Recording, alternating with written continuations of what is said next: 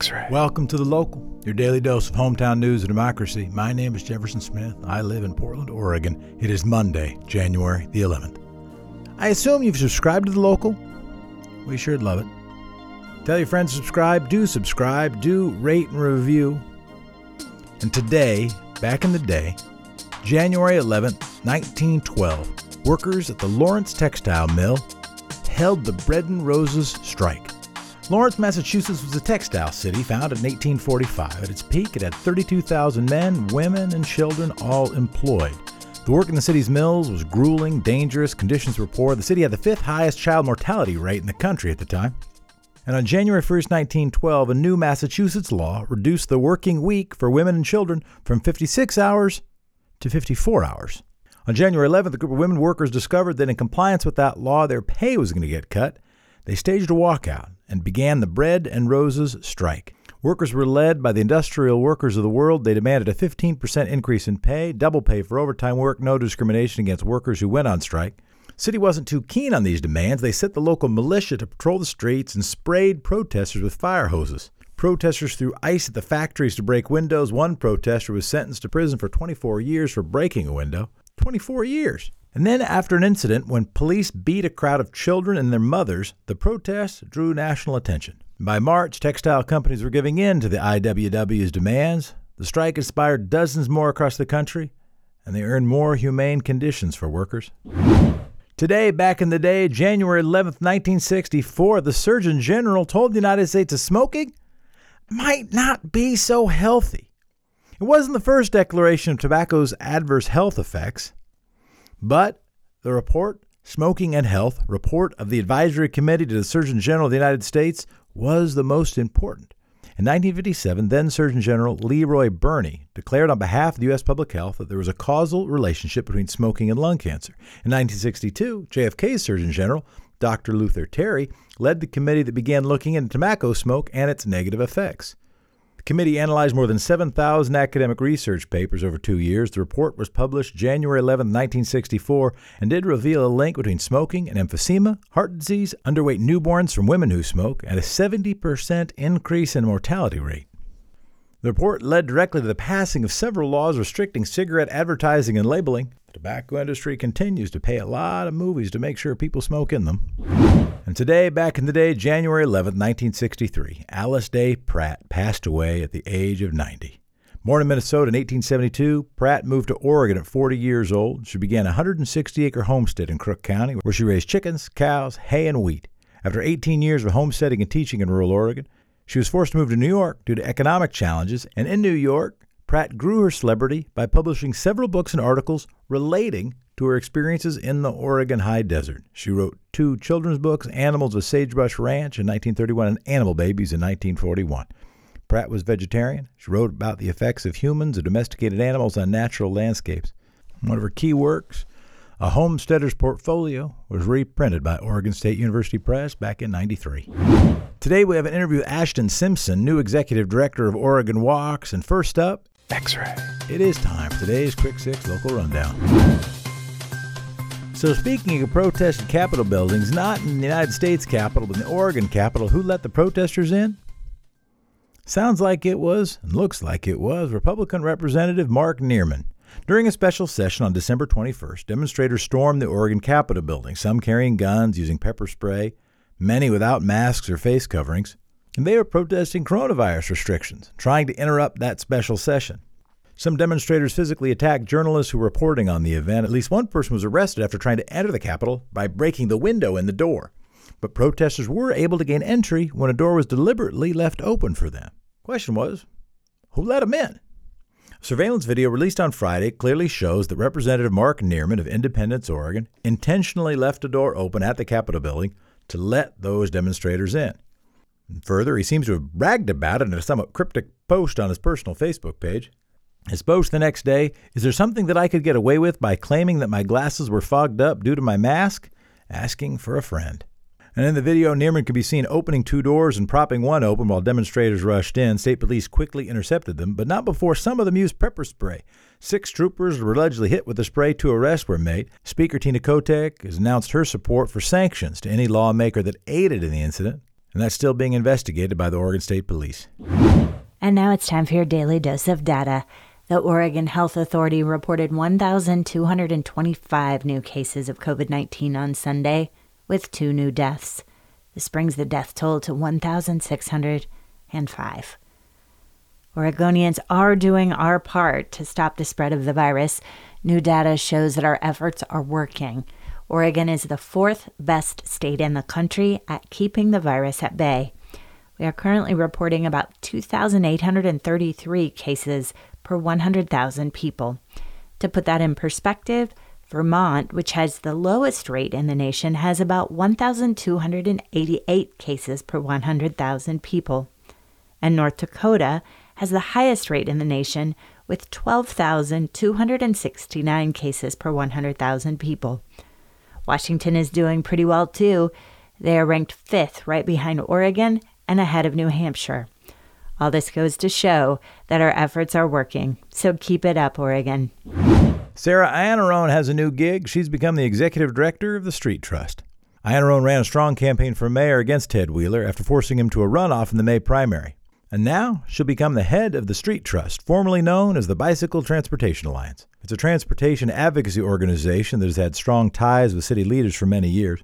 Iannarone has a background on issues around bicycle safety and alternative transportation advocacy.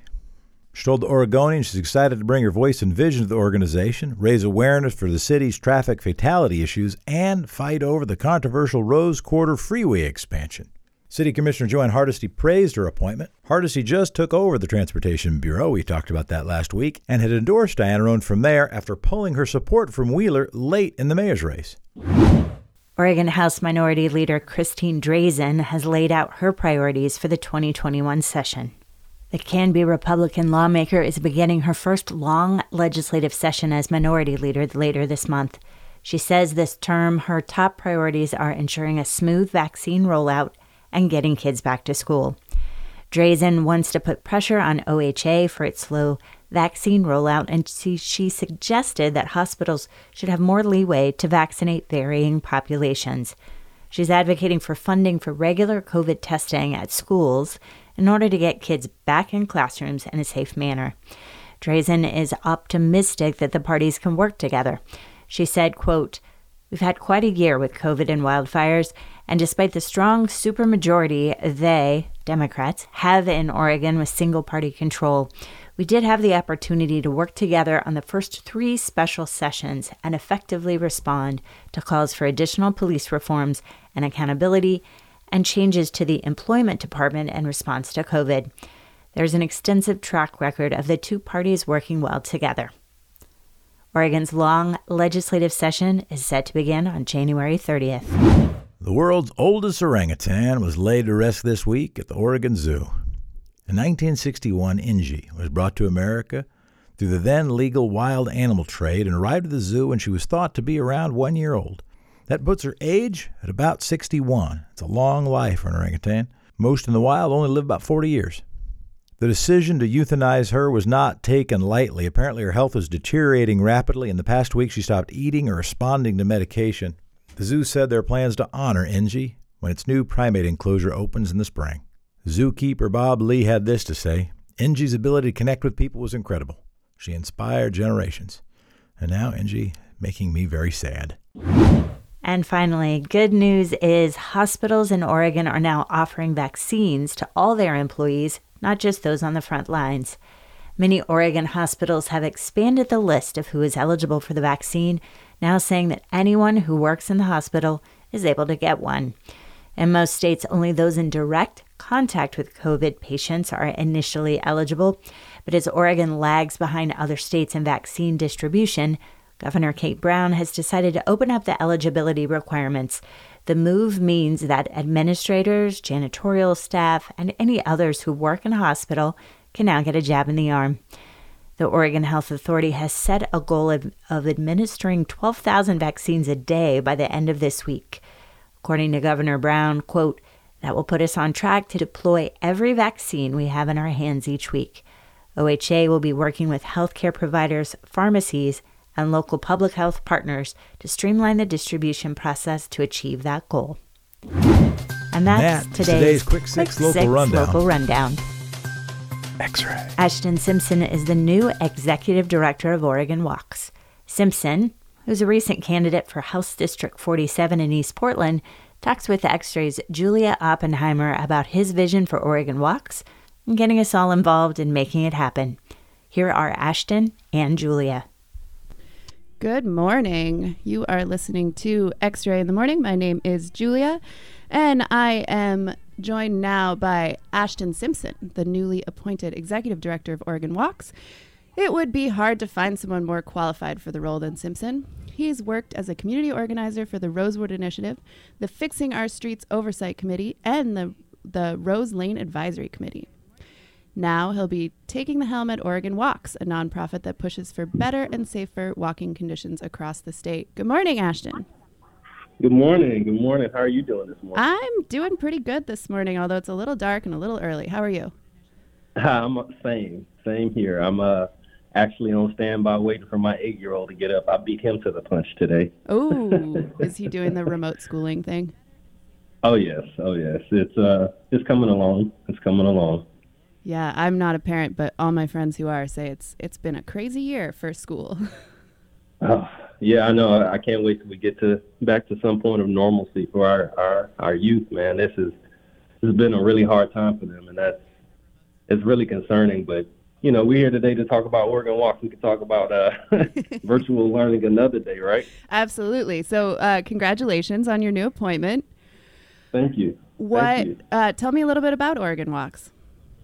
So Oregon Walks uh, was founded back in 1991. Uh, so we're almost a 30-year-old um, nonprofit organization, and at the time it was called the Willamette Pedestrian Coalition.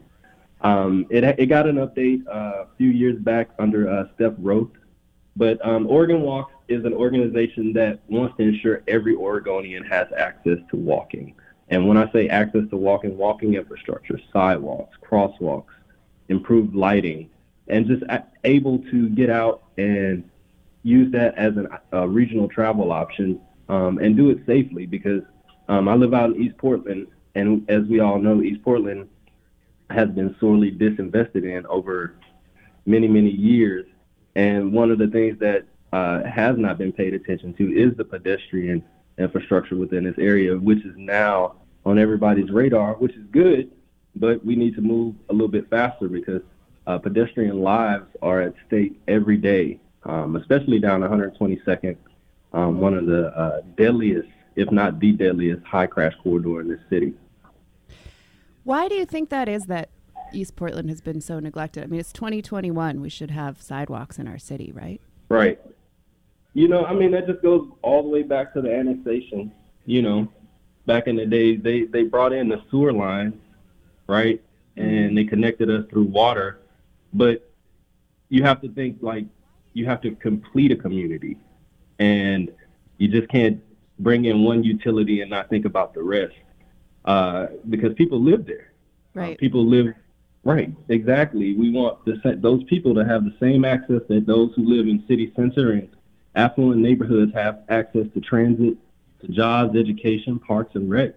These same people out here need the, the same facilities. Absolutely. So, what is your uh, what is your course of action? What's your vision? Well, right now, first getting out in communities where there it's not walkable and talking with residents and helping them to um, expand their awareness and education around walking safety and the importance of it, all the, the benefits from environmental to health, um, and also thinking about going into those communities and advocating in a way to show them that look, you need to be a part of this process. So for me, getting them involved in civic engagement activities, as you pointed out, I'm on the Fixing Our Streets Oversight Committee. So everywhere I go, I tell folks, look, we have about a 15 to 20 minute public comment period that rarely gets used because we, the public doesn't show up. Show up to these things because it's it's important, especially out in East Portland. If we hear from East Portland residents directly as an oversight committee, we can continue to make sure that those improvements come to this area. So for me, getting folks involved, mm-hmm. that's where I'm at, getting folks involved and expanding the Oregon Walks family because it's Oregon Walks. everybody in Oregon should have access to again to walking facilities, biking facilities. It seems and like such a you know, thing. like you said, we're in 2021. We should this this is should be a no brainer at this point. Absolutely. I mean, it just seems so simple. People should Right. be able to walk in their neighborhoods. A few years ago, Oregon Walks released a study that, among other things, shows that black Portlanders were nearly three times more likely than average to be killed in pedestrian collisions. How is Oregon Walks addressing like, that concerning statistic?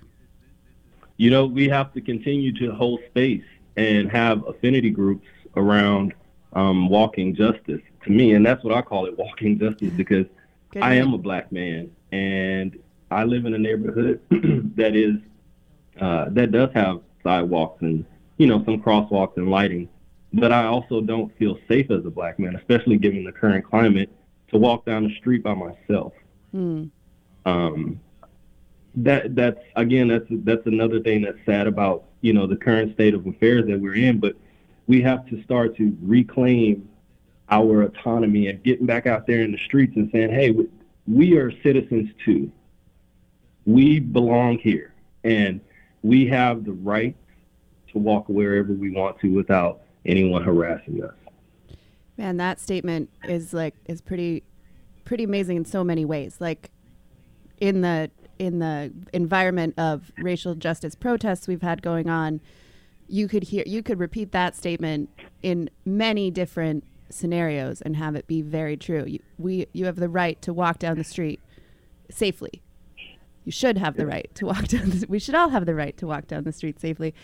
My name is Julia Oppenheimer. I am talking with Ashton Simpson of Oregon Walks. How does pedestrian safety and public transit intersect with issues like race, racial and environmental justice? Well, I mean, just think about communities of low income and uh, high rates of people of color. Like, they don't have, again, the infrastructure is not there. So let's let's let's think about this. If you roll down Stark, right, Mm-hmm. you get past 155th, you start to see the change in community makeup. Then you get down to 82nd, and it slowly the the, the urban build up, urban build out changes, and then you get well past that to you know to 84 and 205 past uh, 82nd and uh, 84 eastbound, and you're just like, wow, what what happened? The last the landscape totally changed and Yeah. the intersection, right, exactly. And it's like, well, all right, if the city, and when I say the city, the, the folks who own the public right of way, they understand and they know the, the needs that are going on in these communities because they have equity lenses, right? And, uh, it, Right. and with all of their equity lenses, every check mark in East County checks off because it's been neglected. So for me, race, policy, and environment intersect because we often live on the high crash corridors where it's five lane roads with a lot of uh, carbon emissions coming out. So you, first of all, that's the health issue right there. Mhm. Then it's the heat island effect because there's lack of street trees, lack of covering and, and, and green top canopy. So in the summertime, now you're overheating folks because they are in concrete islands. And then you think about that and you're like, well, why is all that concentrated in only a few areas in the city, Yeah. particularly in East County, where we have a high population of diverse individuals, particularly young folk too. Why? It's, it's so interesting that you bring up the trees because, you know, Portland's known as a city of trees and we you know, I when you fly into Portland or something you just see all these beautiful trees everywhere, but it is totally true that that East Portland is is lacking in its its greenery in a lot of cases along with, you know, grass instead of sidewalks but no trees in those areas. Right, and, and you know that that's what my role is now. It's like to continue working with our our uh, you know government agencies and city folk and elected officials to to raise these concerns and make sure that these issues get addressed. Because guess what? We can't allow East Portland to continue to look like this and feel like this for too much longer.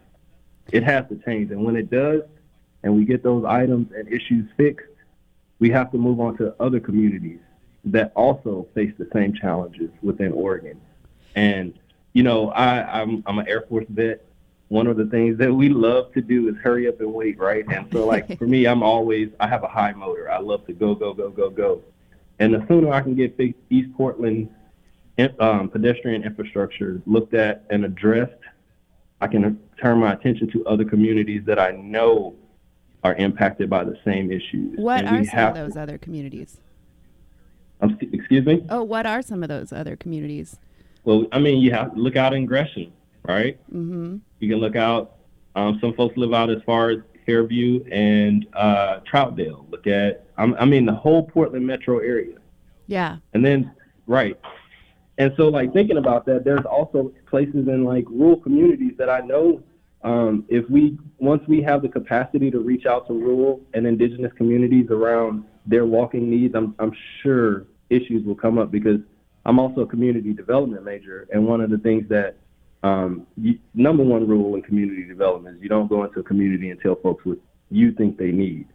So you literally you go into a community and you shut up and listen. And, and listen, yeah. Exactly. So for me, going into another community outside of Portland means I'm my listening ears are on. Tell me what it is you need in your community so that we can um, highlight that issue and expand education and awareness around it. So, in your community in East Portland, what is the most important infrastructure you need right now? Is it sidewalks? Is it crosswalks? Is it bridges, uh, overpasses? Improved lighting. I lighting. will tell you.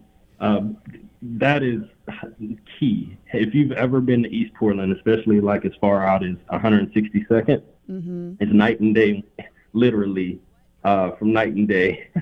Uh, you go out, it, nighttime is a whole nother environment. I mean, you can't see. You have cars whizzing up and down 162nd, a five lane road, which, I mean, come on. Realistically, do you need a five lane road cutting through a residential?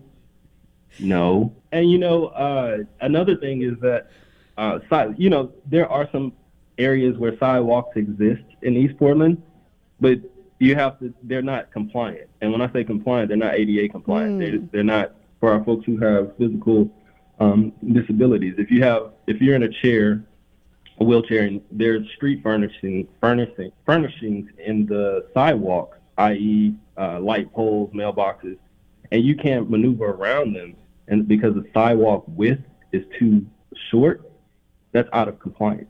And we see a lot of that around in East Portland. Um, we also see, I mean, our collectors. I can think of Main, San Rafael, and 117th. Um, these are roads that cut right through residential uh, that are connected to um, activity nodes like shopping centers, um, parks, and schools that don't have sidewalks for a majority portions of it. Hmm. And it's like, well, come on now, like common sense. These are roads that we know that folks utilize to walk their children to school, to walk to stores, um, grandparents and, and, and folks I know in my community, they walk every day for exercise. If you don't hmm. feel safe getting out on a road right outside of your house, then, you know, what are we what are we doing here? Absolutely. So, what's the first step? Talking to city council? I mean, obviously, the first step is talking to your community, which you already mentioned, but where do you go from here? Do you lobby the city council? Do you lobby the transportation department? You know, you, you, you, well, first of all, again, you listen to the community or you organize around them. You bring awareness. Now, if this was not COVID, you can say we can organize a walk where we, you know, we work with the residents right there in that area to highlight a walk where we can invite those elected officials out and those government agencies, um, folks out to come and walk with us, mm-hmm. with the community, so they can see it. But given this time of COVID, yes, it's absolutely that. Uh, you know, I'm going out, uh, taking their concerns and elevating them until we can do things safely. Because we have to remember we're running, we're in a pandemic right now, and uh, it's a raging fire. Uh, yeah. I, I, mean, I'll leave it at that because 2020 was hard, and um, 2021, you know, it's starting to look a little bit like 2020, and that's disheartening. But you know, we have to make sure that one, we're keeping our residents safe, and if you know, folks like myself who understand transportation systems can elevate their concerns and their issues, I'm all for it. Absolutely. We are about to start the 2021 legislative session here at the end of the month. Um, are there any specific policies or proposals that are on your radar? Uh, no, not at this time. Uh, I honestly, I'm trying to get my feet under me. Again, I, I just started Monday Absolutely. at Oregon Walks, so You don't you have know, your whole uh, I'm really future thinking planned about out yet. uh, just you know getting my feet under me and understanding um, more community needs around Portland. Yeah, absolutely. Well, Ashton Simpson, thank you so much for joining me this morning. If people want to get involved in Oregon Walks, what's the what's the best way to do it? Absolutely. So you can find us on uh, all social media platforms: Facebook, Instagram, uh, at Oregon Walks, and also you can go to our website OregonWalks.org. And if you believe in what we're doing, and you know that people need walking infrastructure, please donate because all that does is expand our capacity to help more people. Absolutely. So that's uh, OregonWalks.org or find them on social media. Well, Ashton, thank you for joining me and uh, good luck with the new job. And I look forward to talking to you a bunch more in the future. Absolutely. Thank you. And I appreciate you holding space for me this morning. Thanks to Ashton for joining the local. Thank you for listening to the local, your hometown in about 30 minutes. Thanks for subscribing and giving a five star review. And thank you, Democracy. Talk to you tomorrow.